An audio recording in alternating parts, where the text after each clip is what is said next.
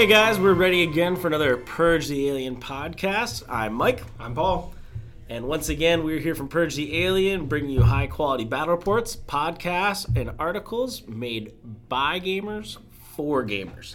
So today we're here to talk about the Chapter Approved 2017 edition. Um, came out a couple of weeks ago, however, the rule leaks and teasers have been out well before that. But now that the full book is kind of finally in our hands and we've had some time to sort of digest it, uh, just kind of wanted to share some of our thoughts, our opinions, what was done right, what was done wrong, and then to answer basically the internet question that has been going around of whether or not it was worth it, should have just been free. Um, kind of mining through a lot of the salt that's been on the internet feed. Uh, so, Paul, initial overall impression before we start diving into the details. It's fine. Okay. It's it's not great. There's a lot of fun things in here. Okay. You know, if, if you're just a casual player, it's a, it's a, it's a good book. So start off with the big question then. Is it worth, in your opinion, the thirty-five dollars for what it is? If you play some of the armies in here, yes, I do think it is worth it. Okay. Now, what Paul means by some of the armies in there is the armies that do not have a codex in the chapter approved got a couple warlord traits, um, a relic to be given, and usually a stratagem as well um, to help them out um, for that. We'll talk briefly about like a couple of them later, but obviously there's one for every army that hasn't had a codex yet. Um, the only ones that really didn't come out for is there wasn't a demons one because the demons codex is hot on the heels. Demons, Dark Angels, and Blood Angels. Yeah. Those were all going to be released after this book. Yep. So there was no reason to put them in here. and some of the other things in the books that came out were like points releases and some other things but really the, the bulk of the book and it comes in i believe at like 130 pages or Something like that. 120 some 128 128. yeah 128 pages the bulk of it is kind of uh, fun missions alternative versions of the game It's a lot of really fun stuff in here. It, it really is. So if you're a uh, a tournament player, uh, very little in this book uh, really goes for you, to be honest. Um, there, like I said, You want it for the the points changes, especially for the Forge World points changes, because there's a lot of really important Forge World specific point changes in here, and then you want it for a lot of the FAQ point changes that we saw Mm-hmm. as well. as well as like we said, the rules for like the Necrons, Orcs, Yes. Thousand Suns, things like that that don't have Sisters codexes yet. Um, but there's a lot of things that are in here. Um, like I said, Paul and I have very differing opinions on this. Uh, so like some of the first stuff in here is they redo everything for Planet Strike. Uh, people remember Planet Strike from back in the day. It was basically how you set up to have a game that involves a lot of terrain pieces that all have their own rules set up. Um, so the rules in here are reprinted for Yeah. things like the Imperial Bunker, the Sky Shield landing zone, um, and there's a lot of missions, there's detachments, there's stratagems, um, there's a lot of things that are in there. Um, and just to be clear, GW is sticking to their standard. They have this under the narrative play function, as Yeah. in it's not supposed to be used for anything else. Which, which is why, like I said at the very beginning, you know, it's it, it's it's a it's a book designed for the players who want to have a good time playing the game, not for the hardcore tournament player. Yes. And as far as that's concerned, I mean, what do you think from the like the fluffy, like non-tournament, non-match play perspective? Like, what do you think of some of the stuff that's It's fun. It's it's just fun. You know, the the Planet Planet Strike was always a fun style of play. Stronghold Assault was was. We didn't get to play too much of Stronghold Assault, but it was interesting when I got to look over it. Um, there's new Maelstrom and Eternal War missions in here, so you have six, you have six more of each of those. Um, you know, if if you want, you can do the whole land build your own land raider thing, but that's Yeah, that's another section. Hold on, we'll get into that one in a second. but I mean, with the stronghold assault, I think one of the things that can be really nice with that is not only for a different style to play, you know, kind of a fun game. Yeah. But I do think that um, the Planet Strike is a nice way if you're setting up a narrative campaign. oh yeah, for sure. Um, I think for something like a narrative campaign, it's invaluable. So if you wanted to have, you know, like a invading an imperial homeworld as your chaos, um, this would be an amazing way to go about playing it. Um, For sure, yeah. I think it's got some really cool things. I also f- felt personally, and I don't know if it's just Eighth Edition in general, But I also thought the rules got tightened up a lot for like the Planet Strike for everything. It doesn't seem as 100% one-sided as the old Planet Strike used to be. Yeah, I think I agree. It, it seems a little a little bit more even. Not. Yeah, just just more even. Just more general. Once again, as you can see, not a lot to say about that one. Um, one of the other features that it has for a pure, pure fluffy standpoint um, would be, as Paul alluded to, the build your own Land Raider, which uh, you're sitting here in front of the only two people that have been playing 40k for a long time, where neither of us own Space Marines. I I owned them them them. I did them often. So in other words, you feed them in cages for your Tyranids, or like what? Sure. yeah. My Tyranids. Yeah. Uh, so this has your build your own land raider. Um, again, it's a purely fluff thing. You'll never see this in a tournament. You'll Yeah. never probably see this at your local store. Um, this is a fun thing. Um, I personally hate this aspect of the book. I think it would be better if it was for orcs and not for space marines. Orcs would make a lot of sense. It would make more sense. um, like you know, a loot your own table, Yeah. like some different things you could do for it. is those chapter purists would look at these land raiders and say, "This is not chapter approved. What is this heresy doing here?" Yeah. Um, I I don't really like the the idea of the build your own land raider because it just seems silly to be honest. Um, That, that's that's my opinion of it as well. It's it's silly. yeah, it's It, it's it's a it's a purely fun thing. That look. Paul and I are older. Um, you know, like I said, and by older I mean like late twenties, thirty, um, that kind of thing. So take that for what you will. But like this, literally, kind of seems like the whole like little Timmy wants to put like eight las cannons on his land raider. it does, Um, unfortunately. and then let's make a rule to allow him to be able, or her, to be able to allow them to play yes. with said Land Raider. Um, because it's not for match play, you're never going to see this. Uh, if you're playing with it with your friends, it's really weird because you have to buy it a really expensive Land Raider kit and essentially ruin it for any other purpose to the ever land play. raider is already really expensive. Yeah, so Land do you want to spend more on a land raider? 85 bucks. Something like that. Yeah. and then you have to have the extra bits from other pieces, which you Yep. probably have. But remember, like if you're playing in a tournament or match play setting and you think this is like a good idea, go for it. But like you're not going to be allowed to probably bring that model because if you play something with eight las cannons, you can't have that on the table. Yeah. Um, it just doesn't doesn't work. Unless Um, you're in Forge World. And And then there's weird stuff you can there's do. weird stuff in Forge World, but, But- that's besides the point. But I, I I just really don't like the build your own land raider section because it seems like th- there's no real reason for it. Um, I, I just don't understand why it exists in the first place. Um, it doesn't take up a lot of the books, and by no means, you know, am I, you know, it's like It's five or six pages, pages. yeah. Um, so it's not like it's everything or anything like that. Um, same thing, for example, like they have apocalypse rules in the book now too. Apocalypse is fun.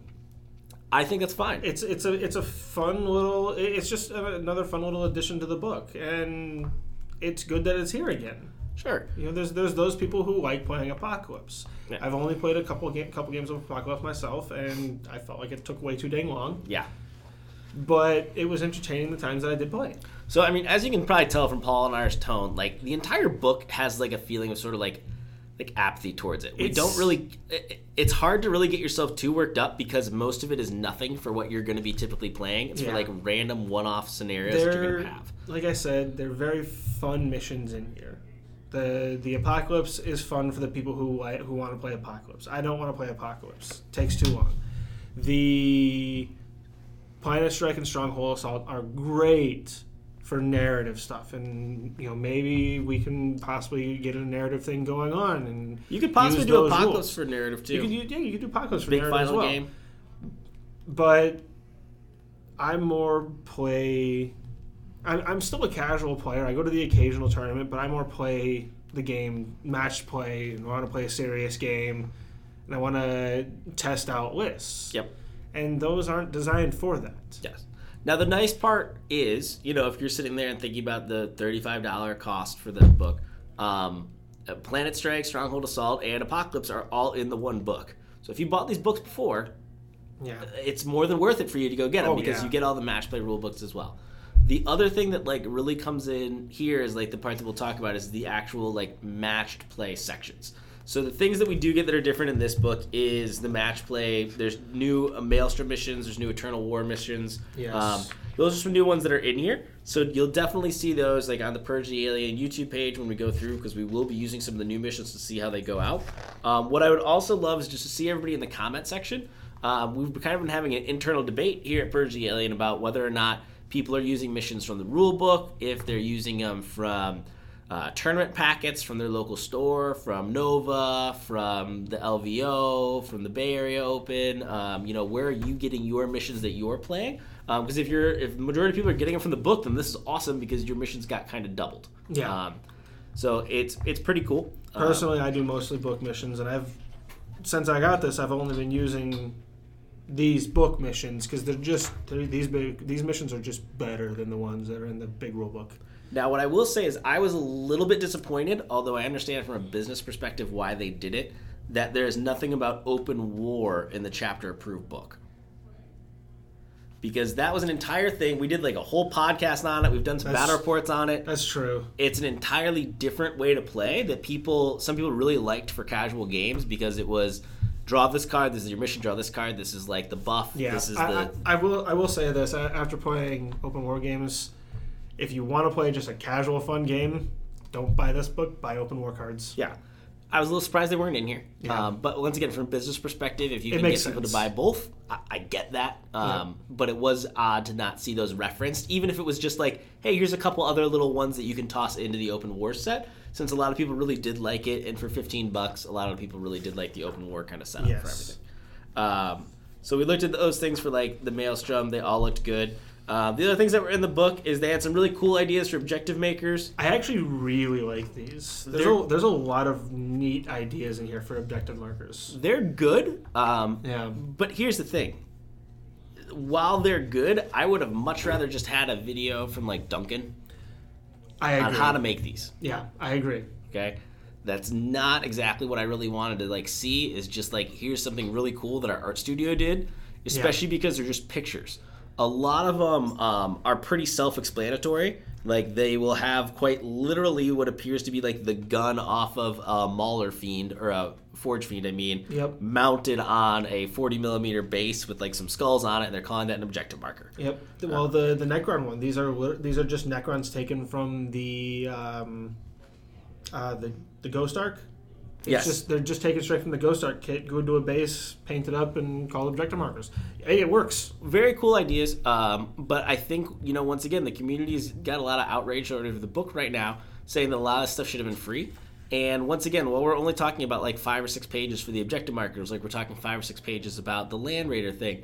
Um, the problem is, is that those objective markers don't have how tos. Uh, No. Yeah. Most of them are self-explanatory, but you don't know how they were painted. Yeah. Um, they- it would have been a nice little addition in there. it yeah, could have been a quick video for a Duncan video, Warhammer community page. Yep. A lot of things that you could have been doing um, instead of this. So when we get to the real meat and potatoes of the book, especially for Paul and I, um, Which is unfortunately 88 pages into the 130 page book. exactly 88 pages in is before you get to really anything to do with how you're going to play the game in match play, which is what majority of people are going to probably play most of their games as. Yes. uh, for that part. So, as we alluded to earlier, every single army that does not have a codex or one announced. or, or one that's immediately coming up has a warlord trait, relic, and a stratagem or two. Um, these vary. Um, now, I think that the book is worth it just for these. Sure. I do. 100% think that it's worth it just for these. Especially if you have more than one army in here. Okay. Like, personally, I have four armies that are in this book that I did not have rules for at all outside Okay. of the index. And now, would you also say, like, how would, because my personal opinion is so I only have, I think, two that aren't in the, Right. you know, that don't have codexes yet that are in here. The one thing that I noticed is that for the people out there that are complaining because, hey, I play Gene Stealer Cult, I play Necrons, and there is nothing in the future telling me when I'm getting my codex, Which sucks. It does. It's not good. This helps. It's like a balm for the wound. is. However, um, the good news is is that unlike the Codex, which if you listen to our previous one that we did on Tyranids and our upcoming one that we're gonna have on Demons, um, the ones they put in the book are good. They are. Yeah. Um, I think I think there, there, there's a few outliers, like there is always. Sure. But what they have here is good. Yeah, but I mean the like I mean it's pretty interesting the way you can look at it. Um, the I mean just looking at the Adeptus Sororitas, you know the good old Sisters of Battle, they have a strategy. They have a stratagem that literally says when an enemy psyker manifests a power within 24 inches from him, roll a d6 on a four plus. That psychic power is resisted and its effects are negated. It's one command point, a 50-50 shot, negate a psychic power. You cancel it out. That's good. Another one that they have for that from one command point is basically at the end of the phase, whenever like any of our character the character's been slain for Sisters of Battle, uh, remove that unit from the battlefield on a D6 roll of two plus. One unit from your army with the Acts of Faith ability can perform an act of faith. Celestine died. She came back. Somebody else can do an act of faith. That's good. They're good. It's good. It's Uh-oh. just good. yeah, their one relic that they get for their blade with a power sword is plus two strength, minus three AP, flat three damage. This Um, one's a little unfortunate because the only characters that are capable of getting it are just power armor sisters. You know, they only have the um, the one not named character in their army, but this bumps her up to a strength five, AP minus three, three damage. If you can get her in close combat, she's going to kill something. Yeah. There's a lot of ones like that. But so like the cool part is is that for the people that have been lacking a codex, what they chose to put in the book is good. It gives us a glimpse to the future of what these armies are going to get. Yep. You know, this this gives me hope that sisters are actually going to get a codex. Yes. That's probably misfound hope. They're gonna Get, Let's I- be honest Come here. on, they're gonna get a codex. They'll get a codex. I mean, it might not be for a while, um, it, but it's just one of those things. The thing that Yeah. I am, I am most annoyed with that isn't in the book, and I thought they could have thrown just one in there. The way they gave you one relic, they gave you one warlord trait, they gave you like one. I- would have liked for a lot of the people, like for, um, for example, like the Harlequins, um, for the Dark Eldar, Gene Stealer cult, etc. I would have liked one additional psychic power. yeah, I can agree with that. I think that the I said it earlier off mic. If I remember correctly, yes, the Thousand Sons did get a psychic power. I don't know why they got a psychic power, but the other armies who have psykers and are adamant with, towards their psykers didn't get psychic powers. Well, I mean, I get because Thousand Sons are psykers essentially. I mean, Right. you just think of it. Um, so I can understand because They're they're the they're the Grey Knights of chaos, basically. yeah, and so you know because Grey Knights got their love, I can understand why they get it because they have so many. Right. But that's kind of the other point is that um, you know one of the big things when you play at a tournament and you have an army that is able to take a bunch of psykers, whether it's like standard like Tyranids or like it's Thousand Sons or whatever, when you're limited to just the three powers in your book, you know, plus the smite, um, You run out of powers you- very quickly. very quickly Yes. uh, for them. So I can understand Thousand Sons with so many people in their army have a gun, why Yeah. it's important to put it in there. But Dark Eldar should also have some.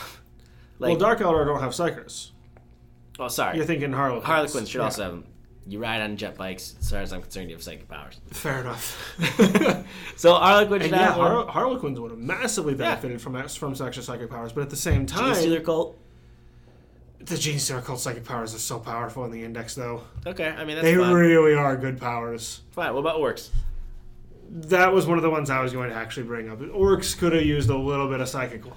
Just, I mean, just some things that to make it a little bit more fair, Yes. because the psychic phase is extremely important, It and is. people that have six powers just have more tools in their toolbox. Yes. um, relics like if you gave me a choice between saying hey we're going to give you a relic or we're to give you a, another psychic power I'll i'm taking the psychic psychic power. power over the relic any day of the week. you're not paying the points to equip it anyways it's something that you get to kind of diversify your toolbox with a little bit and it's to be useful throughout the whole army not just for like the one character for the one thing you get to bring um, Yeah.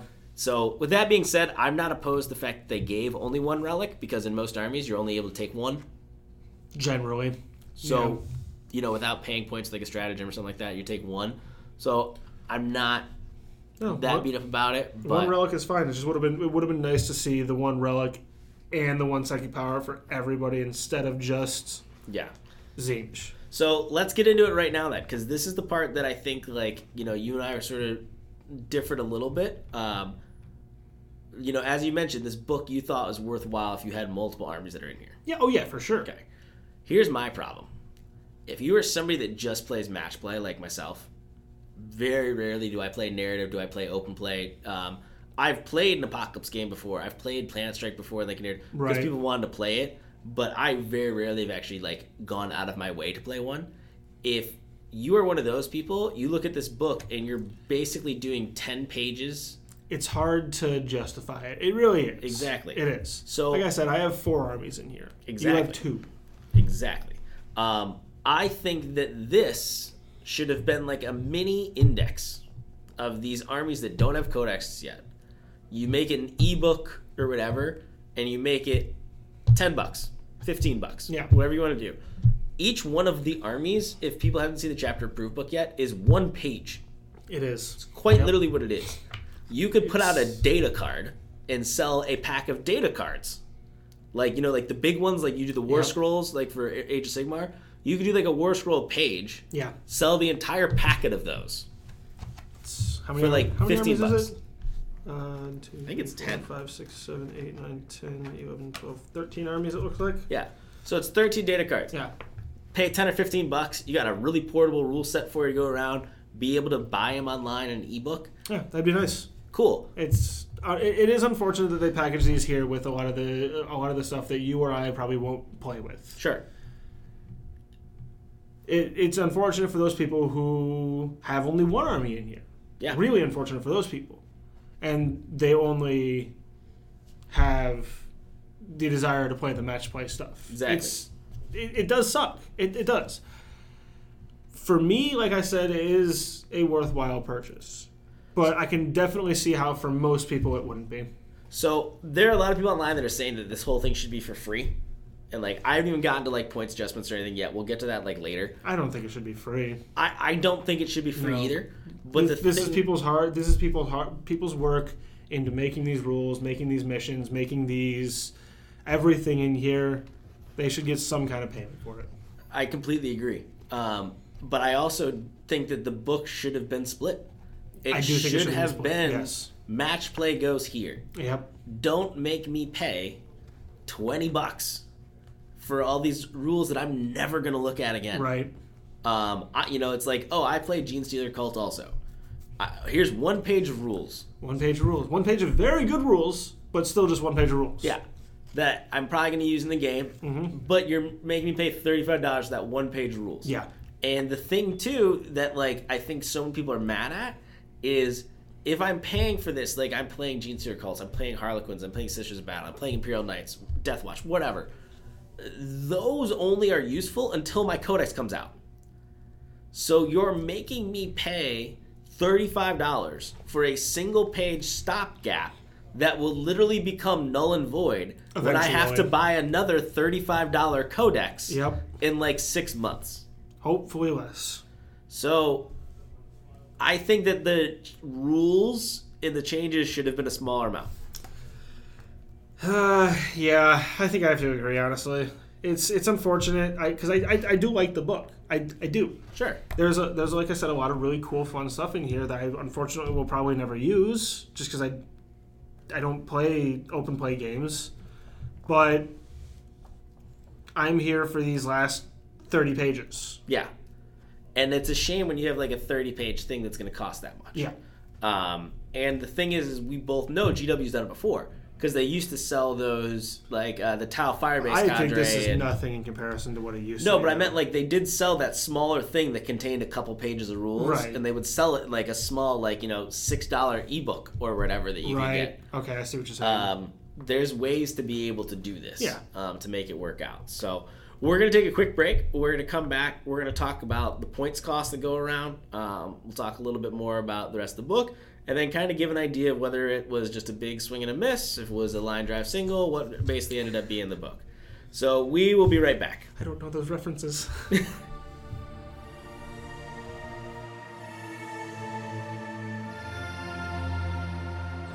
Hey guys, this is Josh again, and on behalf of everyone at Purge the Alien, we just wanted to say thank you. Thanks for listening to our podcasts, watching our battle reports, and reading our articles. We're here for you, producing content by gamers for gamers.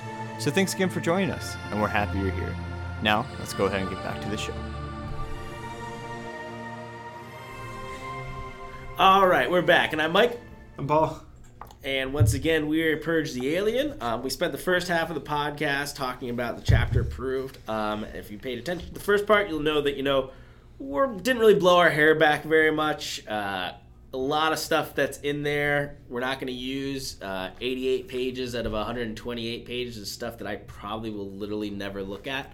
Uh, we might play it once and as a battle report here at Purge Alien because I think we're going to try to get like a narrative campaign going. Yeah, Um, so like I said, help. like, like we said, for narrative stuff, this is a fantastic book. And I know there's a good number of people out there that just play narrative Yeah. stuff like that. So for you guys, it's great. Yeah. Play narrative if you're a person that just kind of has a lot of beer and pretzels games. It's got some cool new missions, got some good stuff. Um, you know, but for the most part, you pick it up. Super hardcore competitive people so far, it's middling. Yep. Collector, go for it. Uh, another the Collectors other, definitely go for it. the other thing that it does have in here too, um, we should have mentioned this in the first part, is that there are a bunch of other campaigns. So quite literally, Yeah. like even after you get into match play, like it talks about It, different. it, it adds a few other things. You got the ladder campaigns. You have a couple battle zones that you play in. yeah. Um, I was looking a little bit at the uh, the em- em- em- Empyric Storms. I think it's pronounced. yeah.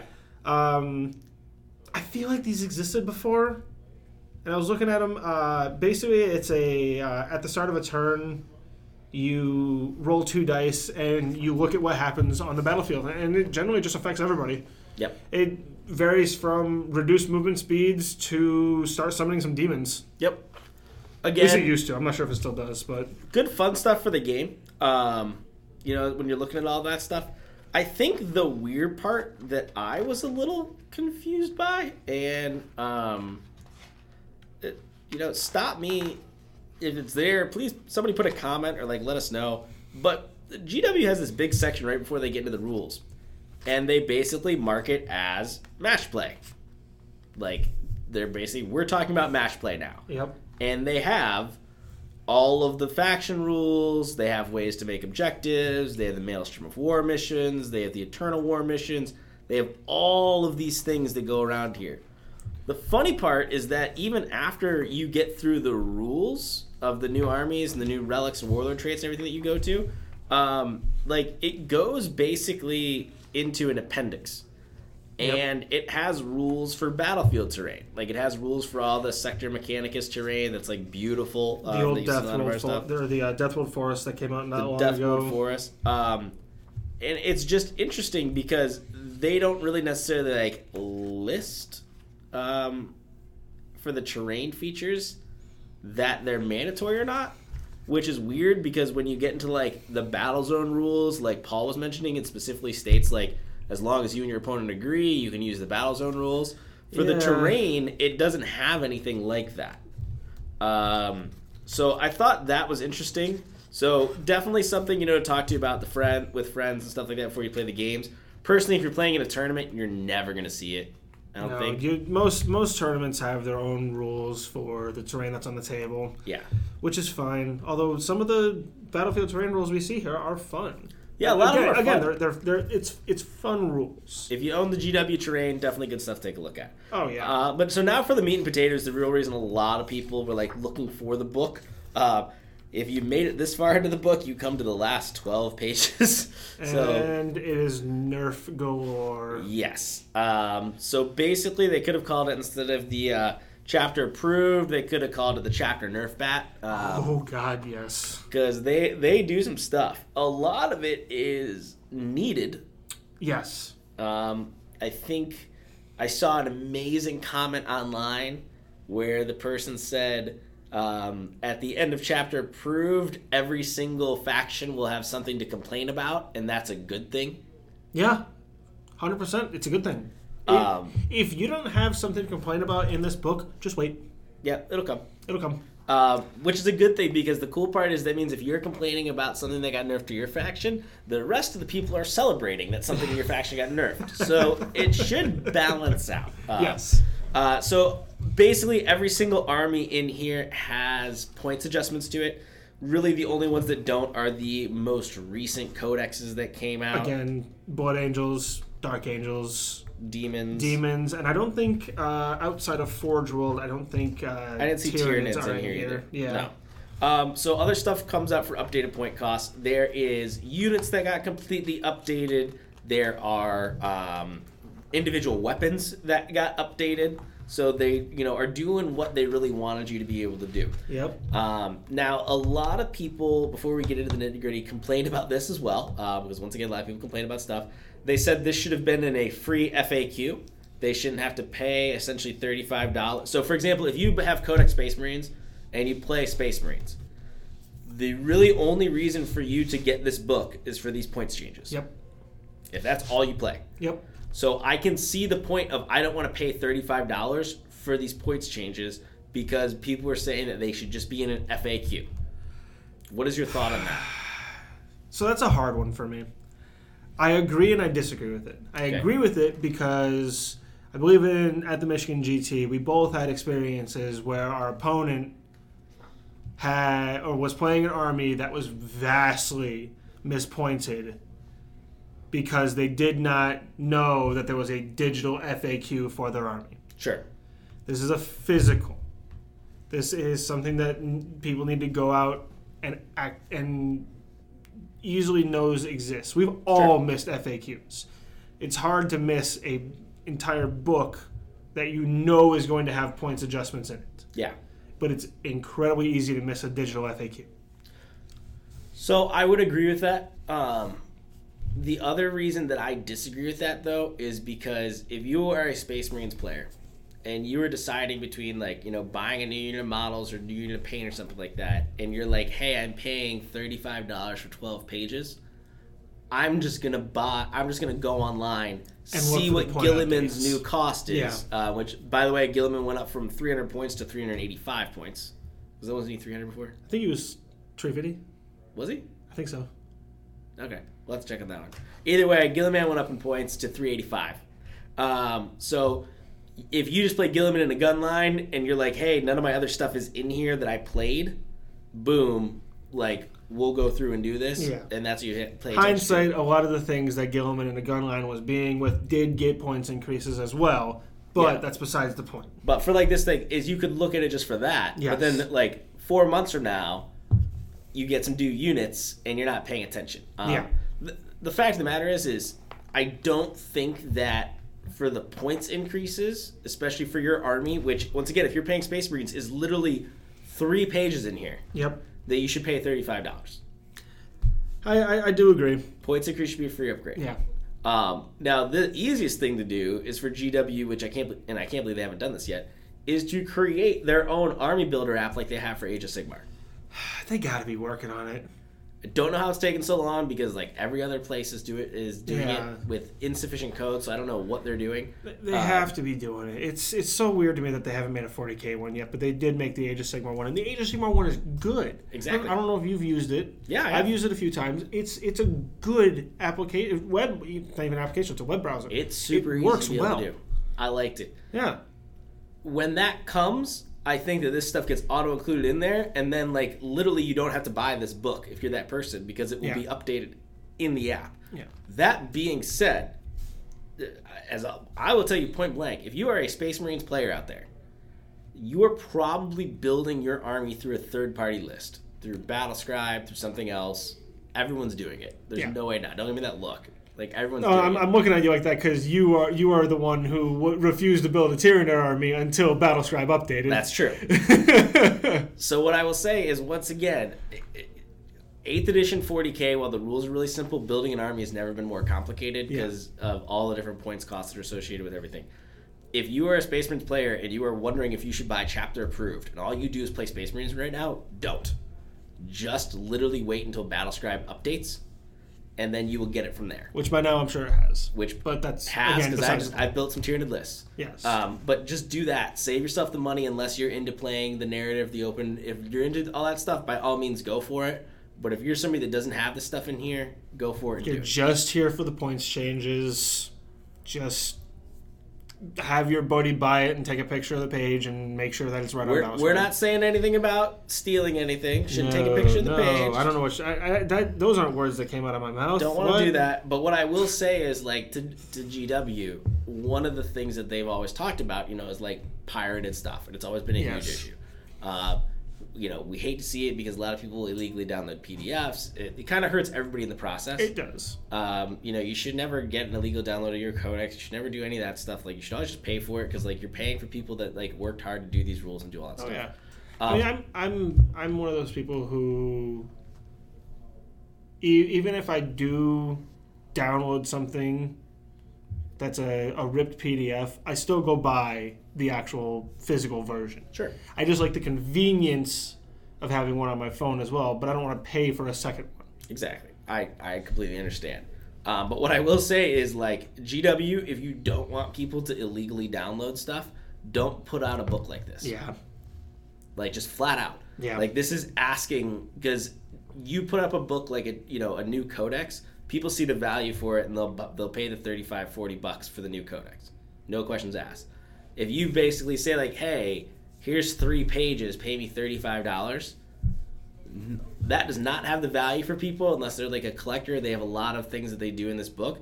You're just asking for somebody to do what Paul said to take a picture to illegally download this Yep. online. So like, I think GW really needs to learn from it. Um, I haven't heard feedback I'm- from them about I'm success sure or not yet. learn from it. I'm sure they will. Um, they they've been very positive Yeah, this year. It's it's just been it, for me at least. It's just been nothing but positivity out of GW Yeah. that I've seen. This is a this is a misstep. I still think that the vast majority of it is fine personally. yeah. It is a misstep though. It's it's a pretty big misstep It uh, is. to me, because the other thing that I am really concerned with is that it relies then on a third party app to be correct. which it's almost never. Doesn't matter which one you. eh, I, I know that there's more than just BattleScribe. I mainly use BattleScribe, and I know that I'm not the only one who has had issues with BattleScribe being Yeah. wrong. and everybody has and you know the thing is too is like you see this at a lot of tournaments i've never seen since 8th edition which everybody knew that like with you have this level of complicated point and list building that there were going to be some issues going out Oh, whether yeah. they're intentional or not intentional or it's just like this was i forgot to add that this guy has a pistol because i'm not used to doing that Yep. um, and you're a point off. Like it's just one of those things that can happen. Mm-hmm. Um, this is getting so complicated now, and I feel like so many people aren't really going to buy the book, and so many people do use a third-party site or do their own version on Excel or whatever. That this is going to lead to even more problems of making a list accurate. Yeah, it could. It, it's it's hard to say honestly. Yeah, just so many changes. So, I mean, I would also like to see, personally, if you bought the Space Marine Codex and they update the points value in the chapter approved, which they're going to do, what, once a year, right? I think they said they're going to try to do it once a year with updated points values and update. I think they said something about updating um, uh, certain unit cards specifically, like troublesome unit cards Sure. that they want to update as well. So when they do that, they should update the ebook codex that you bought. We've been saying this for years that if there if there is an FAQ to a or like an errata to a unit, doesn't matter what the unit is, and you have an ebook version of it, that the ebook version should be changed to represent the current version. Yep. And that's just never happened for some reason. And it, it would cause solve a lot of problems. Yep. what you're also doing is a couple things. One, if you're GW sell that Space Marine Codex, you have more people that are going to be buying a Space Marine ebook codex, Yep. which once again you could charge a couple bit more. Just say it's going to be a little bit fully updated. Charge for convenience. I You have, can I have no issue with them charging for convenience. less codexes you have to print, Yep. yada yada. You can do this whole thing, and it solves their problem as being completely done, and you don't Yeah. have to worry about it anymore. Now you're kind of getting into that issue that you have, where you had in seventh edition, where I made my army, and now I have to have four books that go along with it. It's not quite getting to that point yet. So right now, if I run a Tyranid army, I need three books, and I need a printout FAQ. I need a Tyranid Codex, I need a Forge World book to go along with it. I need the chapter approved that has updated Forge World points for it. and I need an FAQ to go over all the rules. Did I ever tell you about my Genestealer cult list that I was in? I know, play at the you had, like, Machine seven books. I had nine books that I needed to use Yeah. for that codex. It's insane. There's there's a lot of stuff that has to go through with it. But like that's just like the big misstep that by GQ, by GW, um, and I think they'll see it. Is I think they tried to make like a once a year book that had a little bit of something for everybody, not realizing that I don't want a little bit of what somebody else wants. I Yeah. want what I want. Um, Like, like like we said, we I think we'll see we'll see it in a different format next year. yeah. But let's get down to the actual points cost. So Guilliman went up, Deservedly. Celestine went up. Uh, so the thing with the Celestine change, yes, she went up base Celestine point cost. Yeah. But the Gemini went down. The Gemini Yes. got cut in half. She went up 50 points. All this change really does is incentivize you actually take the Gemini now. Correct. Before there was no reason to take the Gemini. Or you, I think you would take one Gemini, she'd equal out to 200 points. Yes. Now you take two Gemini, she's equal out to 250 points. No, I think it was before that she was. She was 150 150. The points. Gem, she was 150. The Gemini were 50 each. Okay. So, So now, you would take you would take one Gemini to get her to the 200 point, and you'd have a little bit of a bodyguard. Now with the Gemini being cheaper, you just take her at what her full cost previously was, and you have both the Gemini. but if you want to run her an Imperial suit just by herself, she's going to cost more. Yes. Okay. So good change all around. Um, a lot of other changes. I think the funniest one, as it's been talked about online, was for Grey Knights. The uh, the s- twin psycannon like went up like 22 points, and it wasn't any good in the first place. I don't know why that happened. It's just, just I mean, it's, just a, it's just a four-year-old one. I, there's very few people that use it anyway because, like he said, like he said, it wasn't very good. Mhm. Um, a lot of a lot of the more important changes were uh, changes to assault cannons. Yeah. Those those went up a massive number of points. Uh, you're looking at 44 points now for a twin assault cannon with the Razorback body that it was on going up in points. Yep. Uh, assault cannon spam isn't going to be a thing as much as it was anymore. See, it's not so much that it is. I think that with GW uh, making the cost of the weapon increase, they realized that like, hey, the Razorback is fine, just the gun needs to go up. Right. And what it does is when you raise the point value of the assault cannon, it also says like, hey, the assault cannon's still good, but maybe I'll think about taking one of the other guns instead. Yeah. As long as it just isn't obvious what you should always be taking, you're in a good spot. I'm trying to remember how many points the assault cannon was before. I feel like it was like 17 points, something like that. Could have been. I don't remember exactly what it was, but it just the points cost in comparison to what a heavy bolter was, it just wasn't right. Yeah. Now the assault cannon's in a good spot. And the other thing too that I when you talk to people is like you know most of the assault cannons that you saw were in like doubles. The twin Usually. assault cannons, yeah. Um, so you know even if it was just like a five point increase, it's ten points total. So so ten points for every vehicle that had those things It adds there. up. It adds up because even if you just say hey this is ten points, like look at somebody's list, that's ten points that you're taking out. It can Yep. be like a whole unit, can be changing something up, um, so it makes a difference. Uh, the Storm Raven gunship increased in cost as well. Yep, which it should have. And then uh, for Space Marines, uh, Tartarus and Assault Terminators went down in cost. Yeah, which they deserve that greatly. Uh, I think librarians went up in cost, chaplains went down, and then they had the point fixes for all of the um, Primaris stuff, which all basically across the board went down in points, especially the what is it the the plasma exterminators I think they're called for the Inceptor squads. yeah, Those things are dirt cheap now. yeah.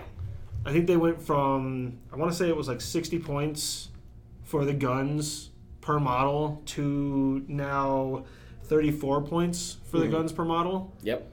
on a 25 point base. Yeah. Ugh, So yeah, that's that's disgusting. that's what. Yeah, it's not ideal. Nah, Well, they're good. They're it's they're good. They're good. That's not a good deal to play against. no, it's not. Uh, some of the other things, just to finish it up, uh, conscripts are now officially dead. Uh, they went up to four points. Rest in peace. Um, I mean, I think they went a little too far now. So I, I think that the the original change to make it so that they have to pass a test to take orders, you know, they needed the four up, four up to take orders. I thought that was a good change, and then they hit the commissars, and I'm like, okay, now it's really it, it's it's perfect where it is now. And then they increased the point cost. I'm like, stop! It's dead. You don't need to keep hitting it. Yeah. I'm just scared that they're gonna do it again. Nah, I mean, like they, they can't do it again because I don't think you're going to see them. I don't, I don't know how they could, but uh, I, it's just yeah. one of those things. They raised the price on Primaris Psykers, but they're still super dirt cheap. Uh, Yeah. The other one, the other thing to speak of, like dead, dead, never going to get used again. Uh, Malefic Lords, I think doubled in price to eighty points. Yeah, they're not. They're not going to. I Um, mean, you'll still see one or two of them. Yeah, You know, one, one or two of the whatever model it was people were using to field them. exactly. Uh, and then, like the last points that GW did is they also changed everything for Forge World. Now, this entire podcast, for the most part, we've been kind of you know giving GW like a, a D report, C minus, like at the best for like their sections because a lot we just don't need. But what I have to say This is, was so surprising. yeah, they get for points. GW gets an A plus. Yeah. Um, how many times would you have seen them release? What is it like eight different codexes so far this year? Was it ten? How many did we? Yeah, I think we got ten. I think with demons we're getting ten. Yeah, ten codexes for the year, and say that outside of like the most recent three or four, that you were getting completely revamped points costs within six months. Five months for a lot of codexes. As far as I know, never.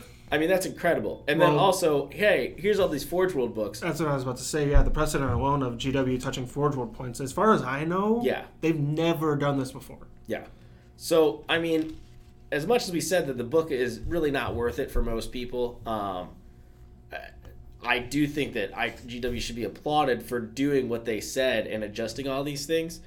I think that they went way too far on a lot of the Forge World stuff. I don't. Um, Some of the Forge World stuff absolutely needed it. some of it needed it. Like, Malefic Lords needed it. Big Bird. He could have used it too. Do you want to say what you're actually talking about? Yeah, the the giant demon of Tzeentch that was like 700 points or something. No, I don't think it was that expensive. I think it was like uh, six or 700 points, something like that. He's now 1500 points. Yeah. This is a model that was punching out 30 some odd mortal wounds per turn. Yep. He massively deserved that point increase. he could do some, he could do some damage. Um, I mean, there was a lot of other things though, where it's like, uh, you know, like Titans and other things. are my favorite one, what was the Tau one? Um, I don't know. The- I didn't even bother looking at the the Supremacy suit. I keep forgetting that they exist this edition. Like the Supremacy suit, for example, like went up to like fifteen hundred points, Oh, yeah, that one. and I, There's I a- think there's a- it was like twelve hundred or something like that. I, It's not very good. No, and like so that's why like I I'm not 100% sure what they did with Forge World um, and like what some of the methodology was. Some things made sense. Others are However- a little confusing. Others are like extremely confusing as to just why um, they went up. Um, things that weren't being used anywhere, let alone running the meta, um, got huge points, like huge, huge points increases. Um, the only thing that I can think of for like the Tau suit and like um, some of the other ones for like you know, as Paul said, the giant chicken.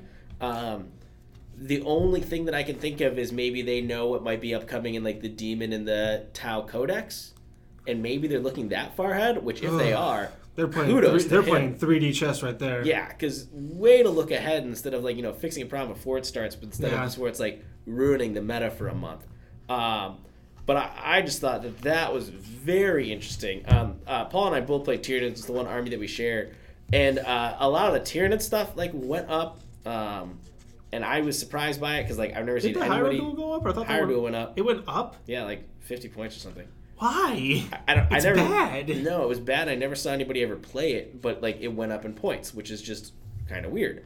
Um, the other one, since it's near and dear to us, we talked about it a lot in the Tyranid podcast, is the Malanthrope went up. Uh, personally, I think it went up too much. I see. Th- this, this is one that we disagreed on uh, when we originally saw this change. I still disagree with it. I still think it's a it's an okay point increase. It just means it's not an auto include to the army anymore. Yeah. Which There will be some games where you'll still want to take it. If I'm playing against Tau, I still want to take the Malanthrope because Tau's going to do nothing but shoot at me. I think it went up. It went up 50 points. I would have liked to see it go up like 25, 30. I know it's being nitpicky, but like Yeah. that's just where I thought like it should have been. Nothing, Uh, nothing wrong with being nitpicky in this case. But I do think that with, I think that the interesting thing is that with the base codexes, is that they're applying what seems to be a rather like fine tooth comb to how they're doing points. With Forge World, they're kind of taking the Forge World mindset and they're just jacking things up points kind of for just arbitrary reasons. Um, but the good news is that for like Astra Militarum, um, all the Elysian stuff got basically moved right in line with regular Astra Militarum. Yes. So you're not just taking better Astra Militarum because it's Forge World. Um, you're just taking like basically the same stuff. So that's good. The Elysian drop troops were a little. They were a little wonky. Yeah. So all in all, I thought that the point system was pretty good. Yeah, I like it. So- I- it, it's good. Point system worked. Um, liked what they did for the individual units for match play. Um, I still think the the book shouldn't have been broken out this way. Um, I think that I think that GW would have been able to have people be happy if they would have sold the first hundred pages of the book as Apocalypse Planet Strike, narrative play, that kind of stuff by themselves, and then had a second small book where they just called an upgrade. Yeah. I know it wouldn't have fit into their whole like chapter approved edition, but um, the concern that I have about chapter approved going forward was it got kind of sold as like this ultimate like thing that they were going to do to like adjust points and to you know do all these cool things. But the problem is, is that if like a year from now, all it's going to be is twelve pages of adjusted points. Well, one of the things you have to bear in mind as well that this is only. This isn't everything no, in in 40k that was touched. This isn't everything in Forge World. got- A lot of Forge World got touched, but not everything in Forge World got touched. A lot of 40k got or uh, gen, uh, normal Warhammer, I guess, got touched, but not everything got touched.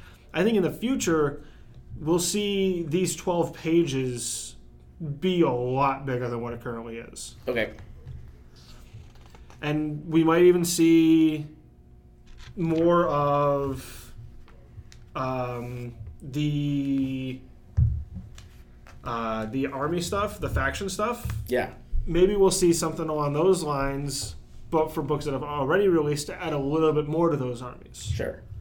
Now, I did have a question too. Um, and that's was what I was going to kind of finish it up with before we kind of give like final grades for everything. Is the match play mission rules? They put the boots in the ground. It's different than the one that they talked about though. It is. Well, like it just says like when determining which player controls an objective marker excludes all units that have the flyer battlefield role. These units can never control objective markers. Yeah. Like, where's the line about them being wiped? Uh, I don't know. That's a good point, actually. I do remember that being. Because like that was the whole point of like how, why you got rid of Storm Raven was Yeah. it didn't count. Um, so once again, this book has been out for a couple weeks now.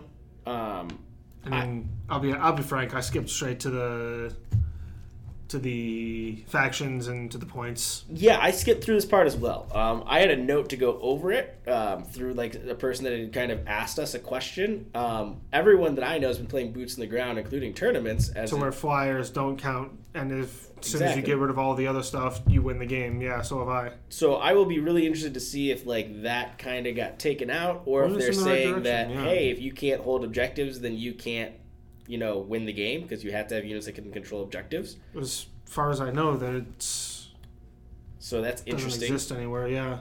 Um, the good news is they also kind of put a nail in the coffin of you can't use a reroll to reroll who goes first, to reroll the mission, to deployment zones, to steal the initiative, stuff like that.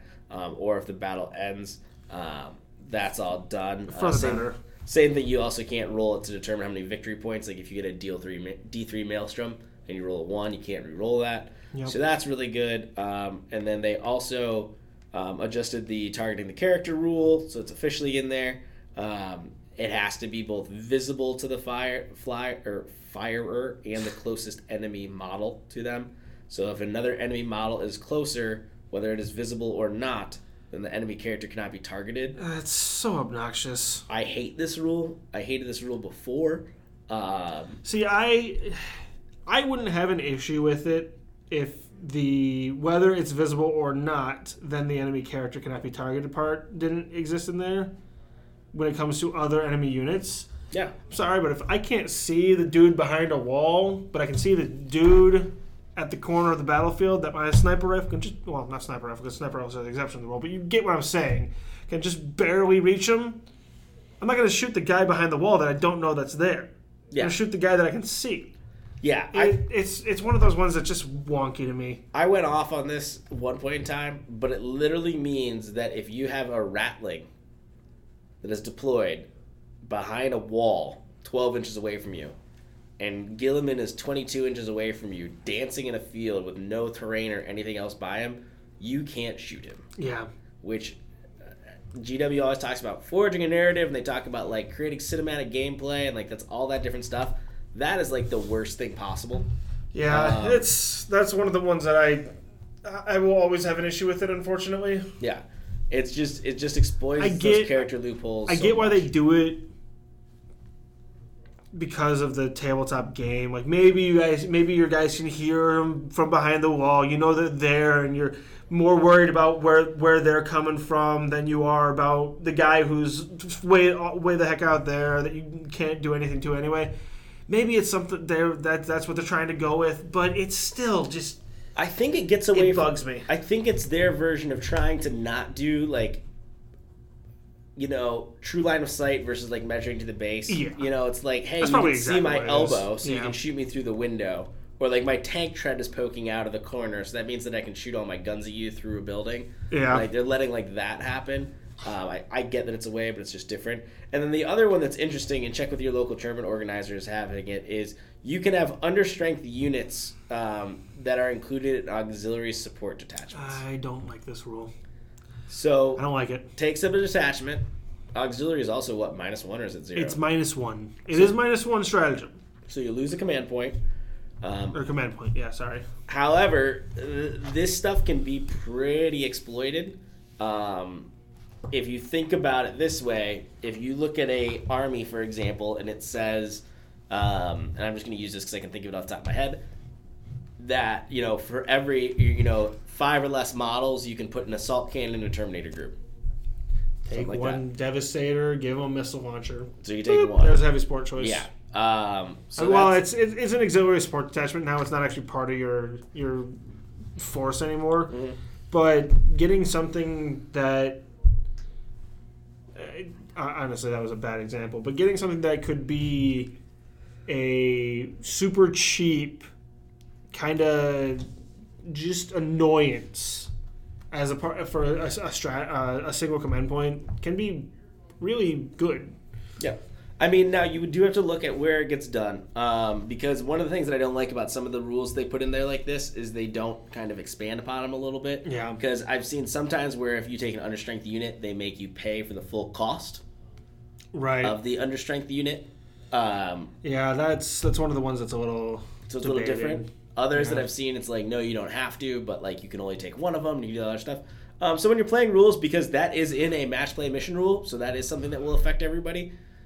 Check with your terminal organizer. Check with the person you're playing against, just to make sure that like everybody's on the same page, because they might not have picked up the chapter approved book.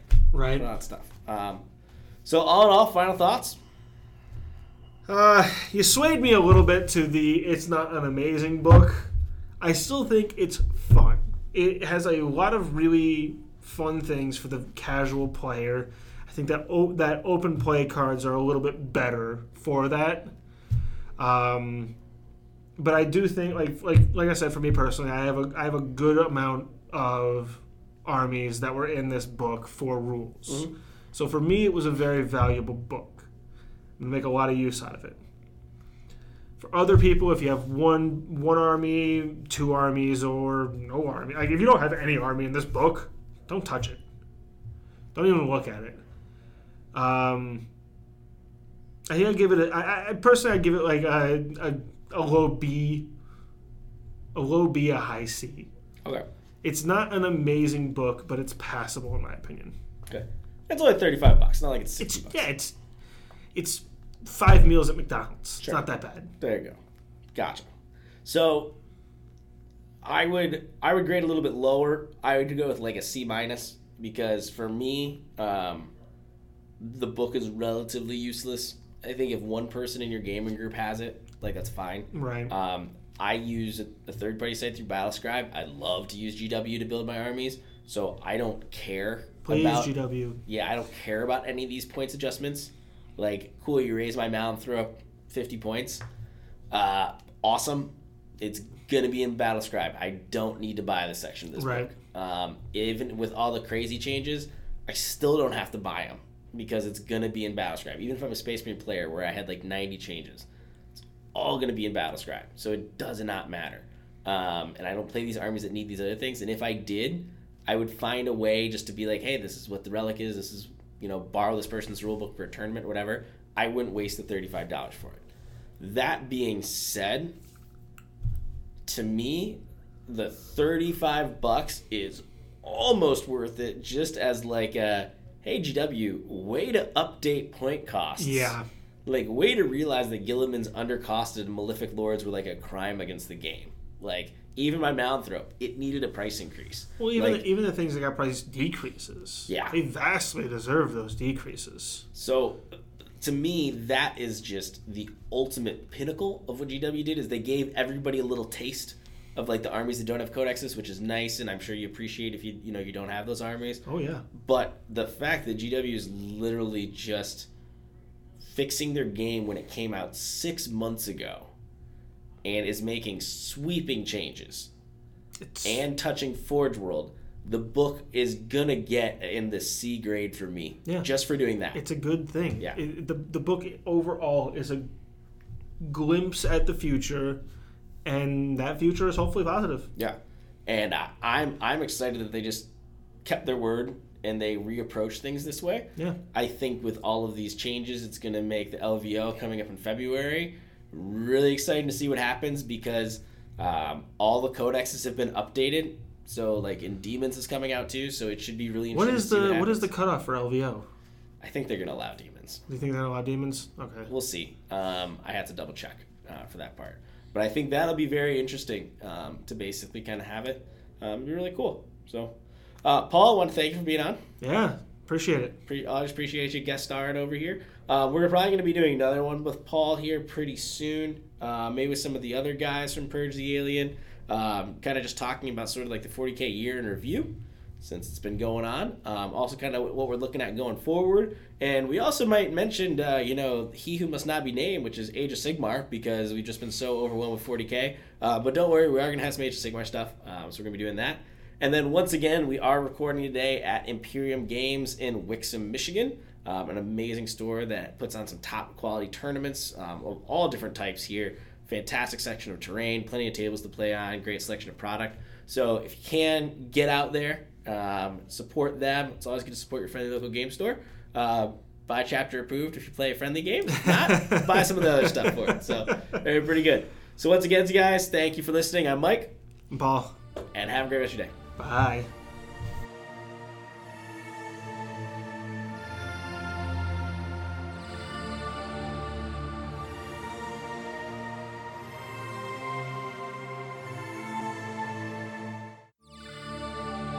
All rights for this episode and its content are reserved by the Creative Commons license. Instrumental music, sound effects, and the episode were produced by Alien.